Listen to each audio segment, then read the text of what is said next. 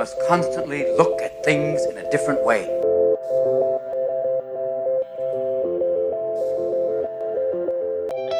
The Healthcare Education Transformation Podcast was created by two physical therapists out of the desire to learn more about the different educational roles in physical therapy and healthcare, and how healthcare education works by talking with educational leaders and people with different perspectives within physical therapy and across interdisciplinary lines on how education can be improved to disrupt the status quo of healthcare education.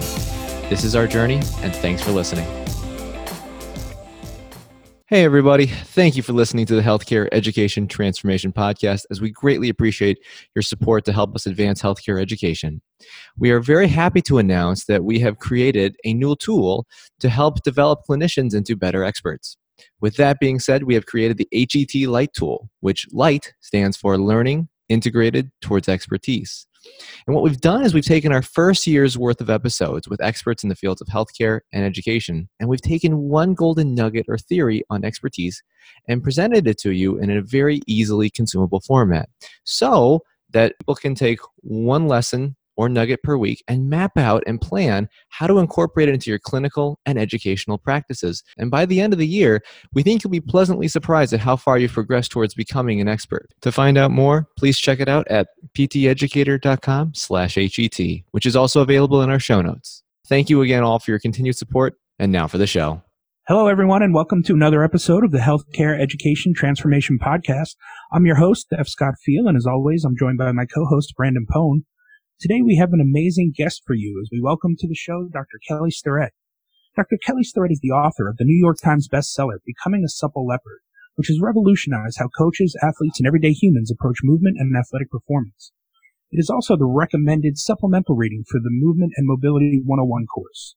Doctor Starrett is a co-founder of San Francisco CrossFit and mobility wod dot com, where he shares his innovative approach to movement, mechanics, and mobility with coaches and athletes. He travels around the world teaching his wildly popular movement and mobility course, and works with elite Army, Navy, Air Force, Marines, and Coast Guard forces, as well as athletes from the N F L, N B A, N H L, and M L B, and national world-ranked strength and power athletes. Starts with Olympic teams and universities, and is a featured speaker at strength and conditioning conferences worldwide. Doctor Starrett's work is not limited to coaches and athletes. His methods apply equally as well to children, desk jockeys, and anyone dealing with injury and chronic pain. He believes that every human being should know how to move and be able to perform basic maintenance on themselves. Kelly, first off, I just want to thank you so much for coming on the show today. We're so thrilled to have you on, and I realize we kept your bio relatively brief, but is there anything else that you'd like the audience to know about you that we might have left out of the introduction? I'm a great dancer.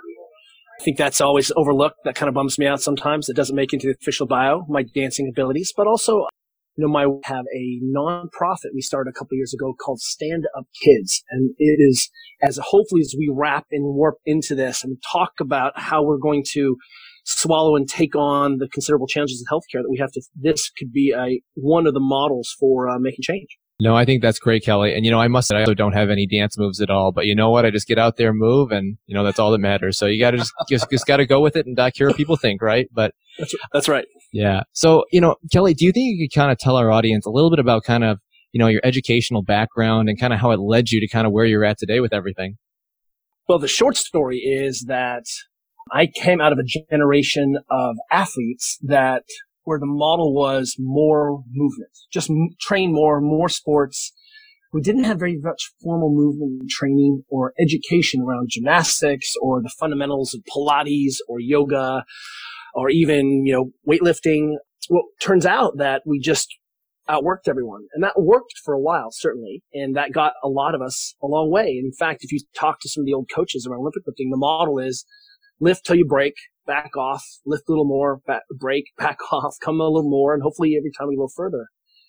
So I was paddling on the national team. That was my dream in life, to uh, paddle in circles. It's like standing in, if you've never seen whitewater slalom before, it's like standing in a shower, ripping up twenty dollar bills.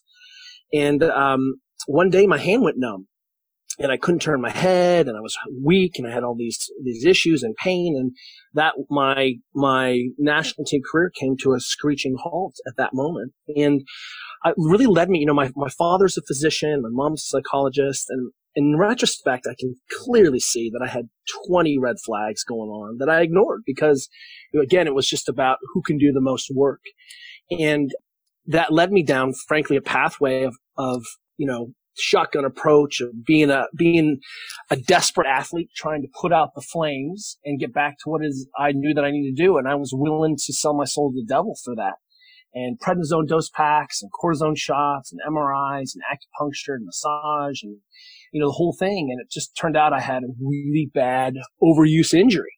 And, you know, fast forward six months, I start to heal. Everything's going well. Fast forward another year, and I'm training again for a world championships. And I meet my wife in Chile in a different whitewater sport. And I move to San Francisco. And while I'm out surfing at Ocean Beach, I have a moment of satori, and I realize that I need to go to physio school. And so I, you know, it was really just, you know, it was so clear that I need to go to physio school. And in my first semester of physio, I discovered this, this little hodunk website called CrossFit.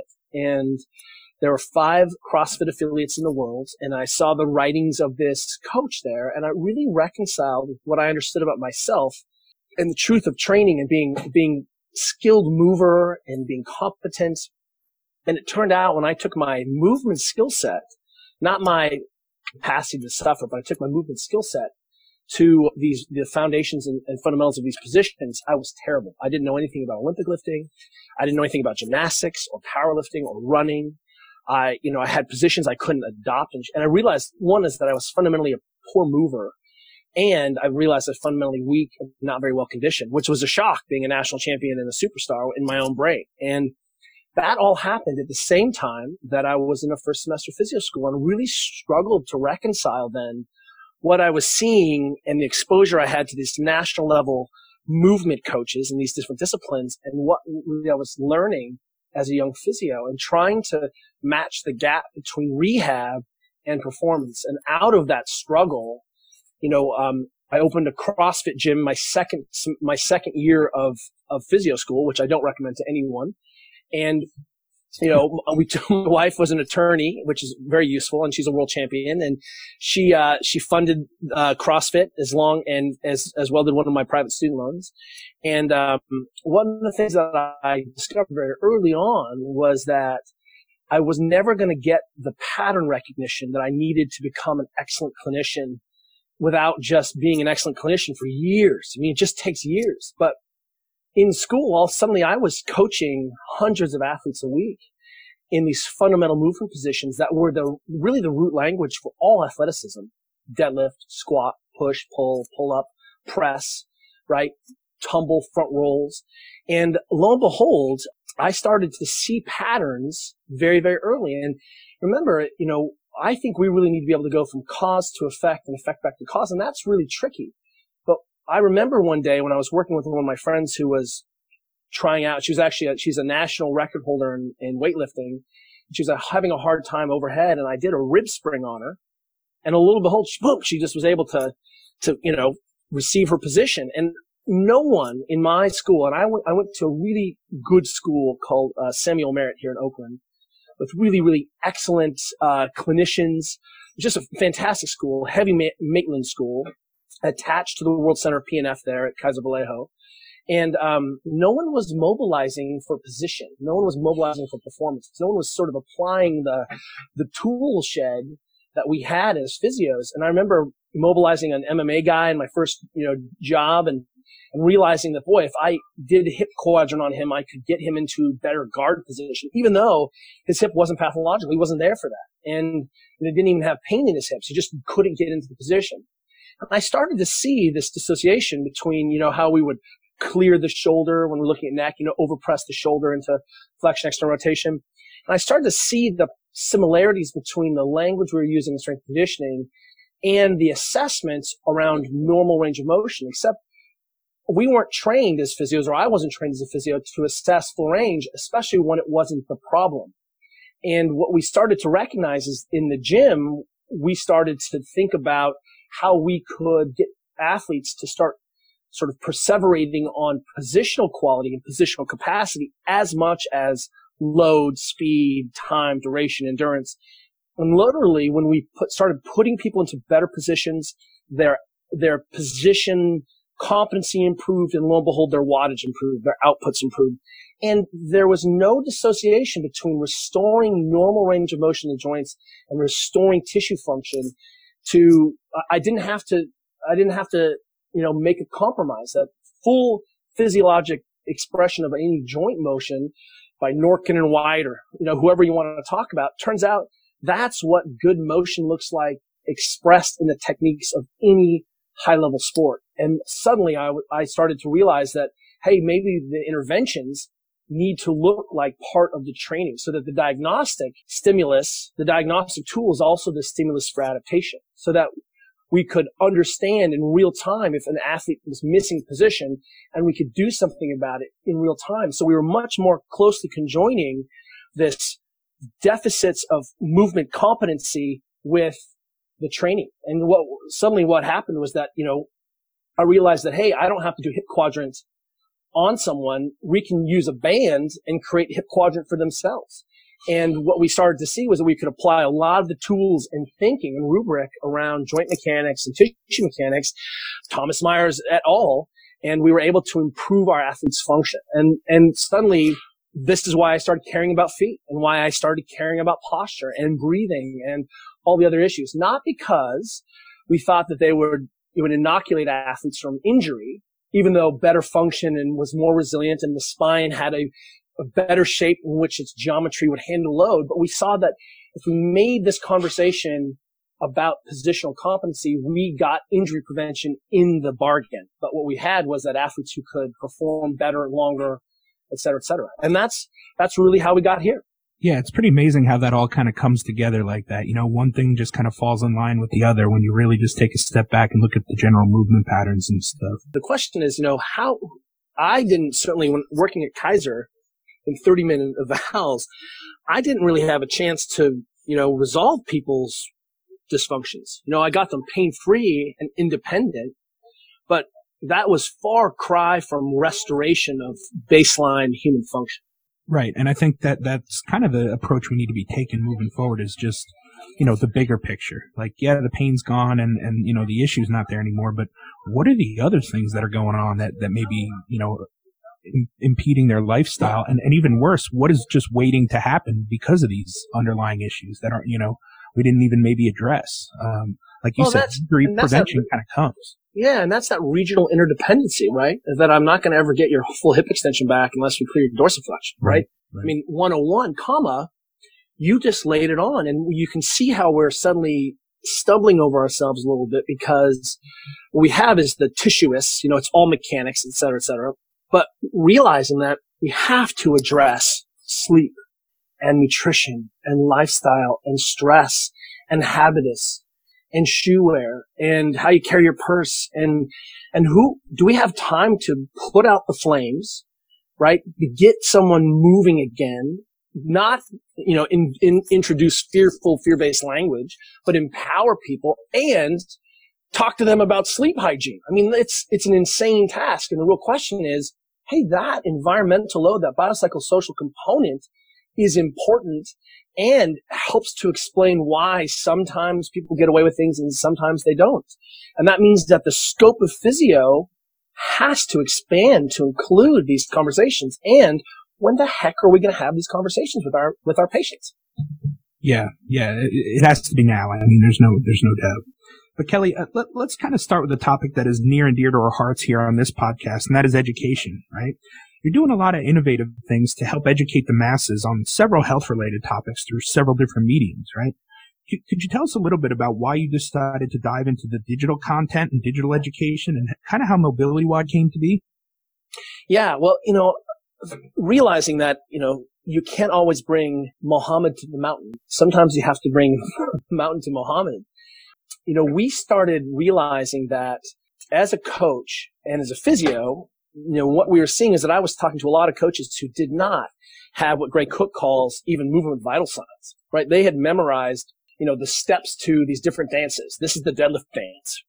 This is the overhead squat dance. This is, you know, and it was like we'd memorized these positions, but people couldn't see how the patterns interrelated. They couldn't see when people were missing positions, and they couldn't understand why a handstand was just as, as excellent a diagnostic tool as is, you know, pressing or swimming. You could, you know, or pull up. You could see all of that. And so we started um, a, a coach's course, an athlete course, and that was our original mobility course. And that was taught ten years ago. And I'll say physios have been using the word mobilization forever, but the word mobility was not a very, very popular word. And that was, we, I chose that word on purpose versus stretching and flexibility. And, and we started traveling the country, and, you know, this was ten years ago. And literally I'd be like, this is your hip, and this is pigeon, which is flexion, external rotation. And these, you know, started to have initial conversations about capsule and soft tissue work and mobilization. And people were like, wow, my hip, my pain is gone, and I P R'd on my deadlift. And I was like, wow, the bar is really low in the, in the coaching community. And the internet really, I mean, YouTube was a new phenomenon. You know, when I started putting up, you know, I, I would come home and tell my wife, I was like, you know, cause I had a, I had a gym practice. So we were, having, we had hundreds of athletes, thousands of athlete hours a week, just, you know, lots and lots and lots of athletes coming through. And then I also had a physio practice at the gym, and I would come home and I'd say, Juliet, you know, I, I, I only, there's only like ten problems, you know, and I'm like, why did this person take, you know, a, get a doctor's prescription to come see me so that I could tell him that he was missing terminal knee extension and his quads were tight? You know what I mean? Like, or his quads were stiff. Like, well, I know you're, this person's missing hip extension. Like, that's not skilled care to understand that you can't get into these shapes, especially when that athlete was already lunging and doing all the things that they to use their hip in the first place. And lo and behold, one day I sort of was like, all right, I'm just going to take this on. It was, it was pretty, I wrote, there was a time in my life where I wrote a poem a day for a year. And I told my wife, I said, look, I'm going to make a video a day for a year, and let's see if we can we can just get people spun up a little bit so that when they come to see me, they have a language. I can say, what have you been doing to improve your positions or to make yourself feel better? And that we could at least not have to start from zero every single time. And uh I thought, you know, by the time I get three sixty-five, I won't have anything else to say. YouTube was new. I started a blog on Blogspot, and I started a, you know, just conversation. And the first conversation was, hey, if the squatting position and pattern are vital to back health and hip health and ankle health and knee health, and why don't we just start by spending time in positions we're trying to improve? And that was the ten-minute squat test, which is, you know, if you've ever been to Asia, man, squatting turns out to be pretty important to do things like take a poop and eat dinner, right? Build fires. And um lo and behold, I mean, the first, I had to, the iPhone wasn't really out, and the iPhone didn't have a video camera. And, you know, I was filming these on a little Casio, and then I download them and upload them. And, and uh, we just started talking about what we were seeing, and we were really transparent in our practice. So we, we, you know, I was able to whip out my phone eventually within that first year and, and make videos of how we were moving and how we were coaching movement and how we were restoring movement. And, and all of our friends, it was very topical and very timely. And I told one friend about this project.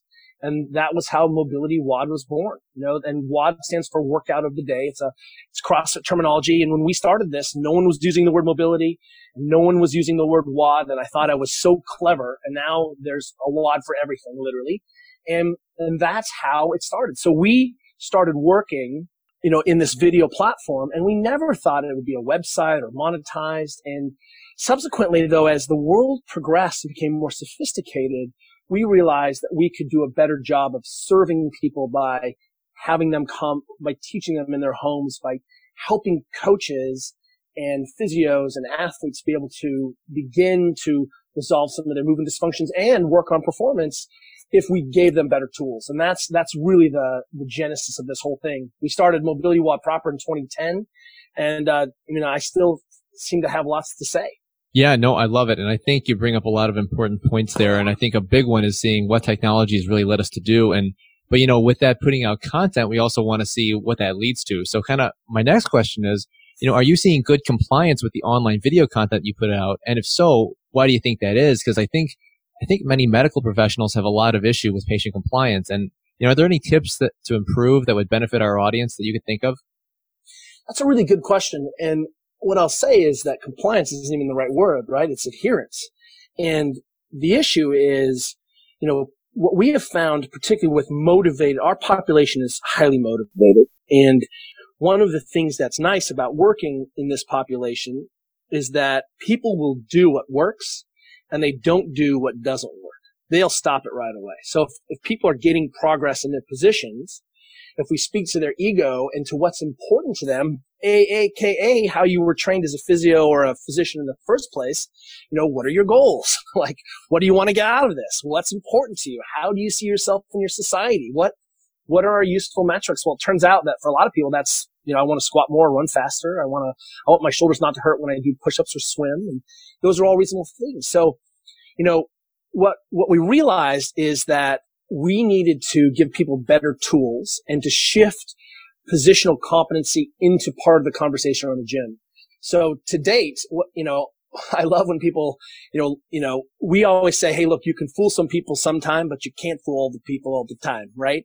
And that's shorthand for the fact that um we have really excellent adherence and large followership because what we do works in the context of the training environment, and it's really practicable. So that if I, for example, one of the things that we do on the site is we have a, I've been programming daily positional quality workouts forever, right? We, I call them position transfer exercises. So they're not, it's not a home exercise program. These are position transfer exercises to get you into better shape so that you can go move more effectively.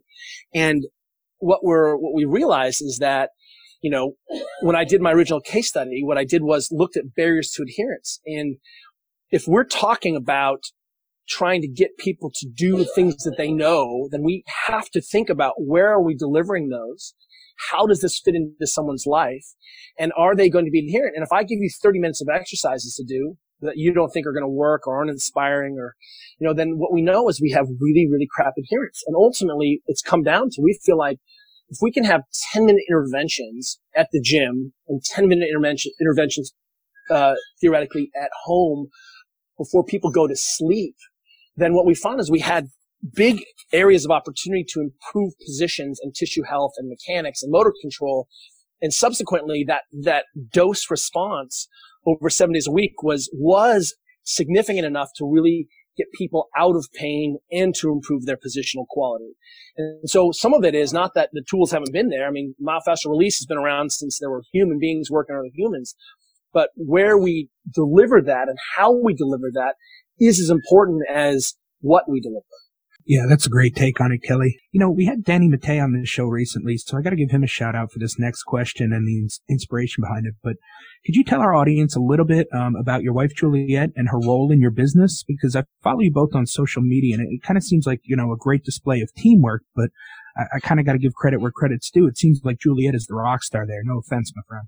Oh, there's no, no offense taken. You know, um, Juliet is a, is a formal, she's a, two-time world champion athlete, right? And she's my number one training partner. And then she also is a formal attorney, and left her, you know, track to be a, a partner in a big law firm to run our little business.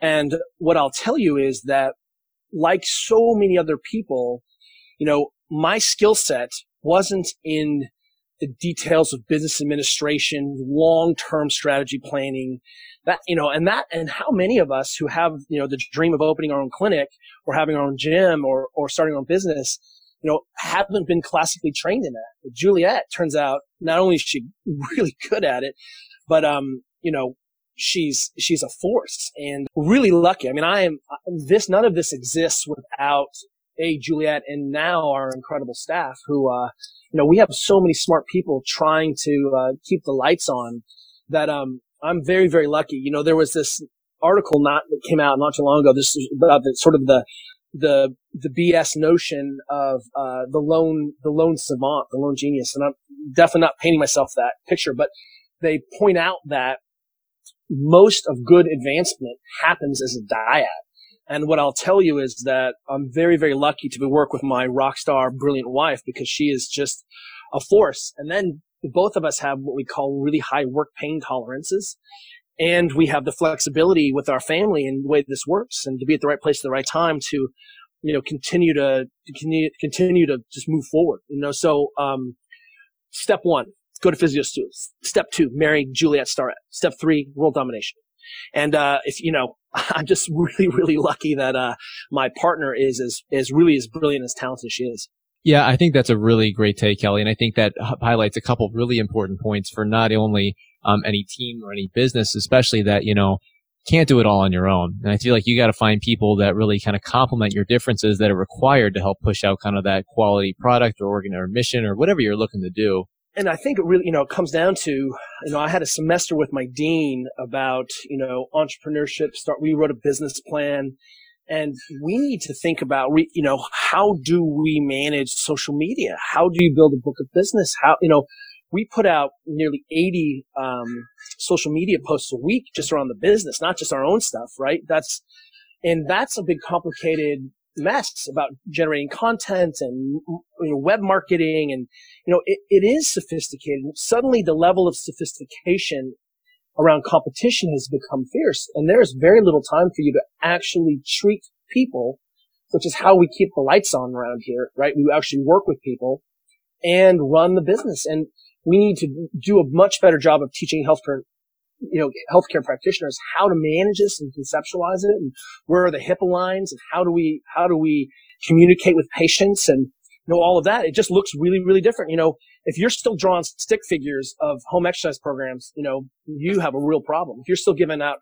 you know, mimeographed copies from the nineteen seventies of, you know, dead bugs, you still have a gigantic problem, because that's not the way the world is working anymore. So, you know, we've got to do a better job of helping people identify the needs, and then have those superstar providers, superstar practitioners be able to also be superstars and manage a business. And you can see that Danny, you know, is, is a rock star completely in his own right. And then also happens to have, be married to Wolverine. Yeah, no, for sure. And, and, you know, and Kelly, so I see that you guys got a lot coming down the pipeline regarding kind of CrossFit and Mobility WOD. And I know you guys just started a podcast, and obviously we're biased, but we love seeing that, of course. But do you think you could tell our listeners a little bit about this new podcast and kind of why you decided to do it and kind of what your vision and mission with this is? Yeah, well, you know, the first thing is we have these friends who are doing great podcasts like you guys and Danny, and, you know, I mean, we're friends with Rogan and Ferris, and, and, um, what I'll say is that we just definitely said we, we are not in the podcast business, but we were having conversations that we wanted to go a little bit deeper on, that we wanted to bring in some of the, you know, show some of our work a little bit. You know, sometimes, you know, if I'm standing on this side of the elephant and I make a statement, sometimes people are like, well, you don't know because you're not on the other side of the elephant. I'm like, well, I've actually walked around the elephant seventeen times today. So what I'm saying is, you know, I have more information than you may have. And some of that is, you know, pattern recognition. And some of it's just the fact that I get to work alongside everyone showing me their dirty laundry, and the conversations that we were having, we wanted to be able to extend out a little bit more into the world around ideas. And so we decided that, you know, it's not really a podcast. What we'll do is we'll do sessions where we're, we're talking around a certain idea or topic, and then we'll put them all out, and then we can not have to have this daily thing. I mean, I already make fourteen videos. I make one hundred forty minutes of content a week just for the the regular stuff, plus all the other coaching, all the other things that we're doing. And what we really wanted to do is make sure that we could bring these incredible conversations that we were having around really interesting topics personally to us, you know, around how we were working, what we were thinking, to just, and then let people binge on it and then go silent for a while, because the podcast market is difficult and as competitive and, and tedious as any of the other businesses now. But, uh, we, we still felt like we were having, we were missing some conversation that we were getting to have, and we wanted to bring that to our friends and family. Yeah, I think you kind of summed that up nicely, Kelly. The the conversational aspect uh, and the voice aspect and audio. I mean, you can put put a podcast on and go start doing the dishes or making dinner or something, leave it on in the background, and still gain some really great knowledge from it. Um, so I love the fact that, you know, or your commute to work even. That's another one where I listen to them. Uh, you know, it's great yeah. that you can still gain that kind of knowledge. And, and even if you just pick up one or two things from, from a show, I, I mean, it's something you can do uh, almost, you know, secondary in the background. So I, I love the podcast world for sure. We are, we're, our next go round is we're going to start to talk about pain in this from athletic performance, and not from the provider point of view necessarily. And, you know, but how do we think, how can we reconceptualize this? Because pain is part of the normal day to day training process here at our gym. Right? You know, we, you just can't go to the world, you know, to the Olympics to not suffer a little bit. So how do we, how do we make sense of that? And how can we reconceptualize that that message a little bit. So, you know, this next round is going to be really interesting. You know, I have been accused of not understanding pain mechanisms, and, uh, you know, that is far from the truth. So, but we have to reconcile what we know as coaches and athletes and how we think about pain. And, and frankly, you know, with this, what's going on in the world with opiates, and they just made T H C legal in California. And, you know, someone, we need to have a big conversation about C B D and sleep and environments. And, you know, there's, you know, we're, we are now at this really inter- interesting intersection where the internet has brought together, really stitched together these disparate fields. And if we can't come out with a better unification of understanding, then shame on us, because for the first time in our life, we have incredible science matched up with incredible movement practices, incredible diverse fields. And that means that we should be able to simplify the outcomes. It should be simpler for people, but it's not. It seems like it's gotten really confused and really complex. And lo and behold, you know, we have an opiate crisis. We have, you know, chronic pain and surgeries through the roof. And, you know, what is going on?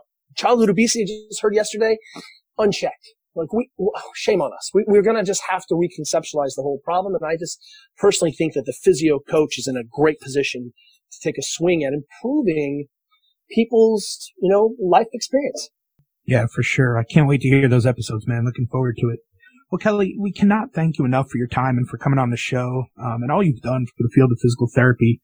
We like to end each episode with this question to our guests. If you could change one aspect of higher education, P P T or otherwise, what aspect would you change, and how would you change it? Uh, first and foremost, I would make all students sleep more. You would have to record your sleep, because I think that the, you know, we always try to take the, the, the lessons we learn at high performance and, you know, Formula One, and we try to drag those, those experiences backwards. And, you know, what I can tell you is that s- sleep and sleep deprivation is chronic. And we're losing a lot of capacity because we're not sleeping well. So I think we, we should prioritize that. And then that really begins to focus about the, you know, do what I say, not what I do sort of thing. And what we have suddenly is that if practitioners were engaged and students were engaged in a movement practice and were forced to become fluent in Pilates and yoga and Olympic lifting, and they had good physical practices, like the old Russian, you know, sports science, science institutes where you had to be able to play tennis and basketball and do all these things to pass. I think if we taught the basis of nutrition as, as, as part of it, if we taught people how to manage these environmental lifestyles, then people would have experience with it and we'd be able to advance the conversation a little bit further. I think the issue is that the theoretical is not necessarily enough to always bridge that, that gap. And, you know, and, and it's a tough one. You know, physio school is already three years. It's nine semesters. So what do you cut? I don't, I don't know. Do you make it longer? How do, how can we support the educators and the students around coming out with a little bit more diverse skill set around these movement practices, environmental lifestyle practices? I think that's a place where we can really pick up the pace a little bit and make larger inroads. Yeah, no, I think that's a really good point. And especially from what we've heard from a lot of our guests kind of throughout doing the podcast is it definitely seems to be a much bigger push to even like a two-year model because, you know, with how much it costs for the debt and everything like that. And then students are coming out and the salaries are kind of overall not really quite that great overall, depending on just for national average. I mean, you can make what you want to make if you put in the work and you do things your own way. Yeah. But, but, but, but you're right. You're absolutely right. I mean, I, you know, we're going to have to, there's a great physio, full, traditional physio practice right next to us, uh, uh, own, a woman owned business, which is just awesome. But, you know, maintaining, keeping physios in, in house when they have, live in San Francisco and they have over a hundred thousand dollars in debt, they make seventy thousand dollars a year, or six thousand dollars a year. It's just the math, this doesn't work. So, once again, how are we going to reconceptualize that? Can we get more money for our services? I mean, are we technicians or are we skilled providers? I post, you know, postulate that we're skilled providers. Yeah, no, totally. And I think that that gets to the debate of, you know, should that be in D P T schools or should that be something that's we really cover in undergrad? That's that kind of is another big thing to consider too. I think I think you're absolutely right there, and that's uh, you know, it is here's the issue. These these conversations are nuanced. And it's going to take time, and now we're having them, and that's great. Yeah, no, totally, for sure. Well, Kelly, I mean, again, thanks so much for your time with everything. It's definitely been very insightful for this interview, and I've definitely picked up a couple new things that I'm going to keep in the back of my mind and implement. Do you think you could tell our audience about where they can find you or your book or products online and on social media for if anyone wants to reach out or find out more about you? Oh, sure. We're at Mobility, the word Mobility, W O D, Mobility Workout of the Day, Mobility W O D dot com. Uh, you know, if you want to see what's going on, we have, uh, you know, we do a daily performance video, which is a gym-based sort of positional quality video. And then we do a daily follow-along ten-minute down regulation video. You know, I think we have about thirty-five hundred videos on the site. Uh, Becoming a Supple Leopard, our handle is at MobilityWOD, you know, and um, so we're we're users, and we're fighting for the users because we realize that it's going to take a lot of different kinds of practitioners working on the same sets of problems from different approaches to be able to make a dent in, um, you know, in this human condition. So, you know, I'm so thrilled that there are so many bright young providers and coaches out there. And I think this is the best time. And honestly, if we don't get it done right, you know, shame on us, because we, we really have the tools for the first time in our life to, to improve people's lives. Yeah, for sure. We just got to make the time and the consistent effort to change to make it happen. So, and that's well, not an easy step by any means, but no. you know, But Kelly, I mean, again, man, thanks so much. For all of our listeners who are perhaps interested, we'll post all these links and provided everything, even the link to Kelly's podcast in the show notes. So Kelly, again, thanks for coming on, man. Always a pleasure. My pleasure, you guys. Thanks so much. Thank you for attending class today, and we hope that you learned something and gained value from the content. If you'd like to schedule office hours with us, feel free to add us on Twitter at H E T Podcast, on Instagram, H E T Podcast, on Facebook, the Healthcare Education Transformation Podcast, and the homepage, healthcare education transformation podcast dot com. And for those of you following along in the syllabus, extra credit can be obtained by liking us, sharing us, and leaving a review. Let's continue our journey up Mount Educational Success as lifelong learners.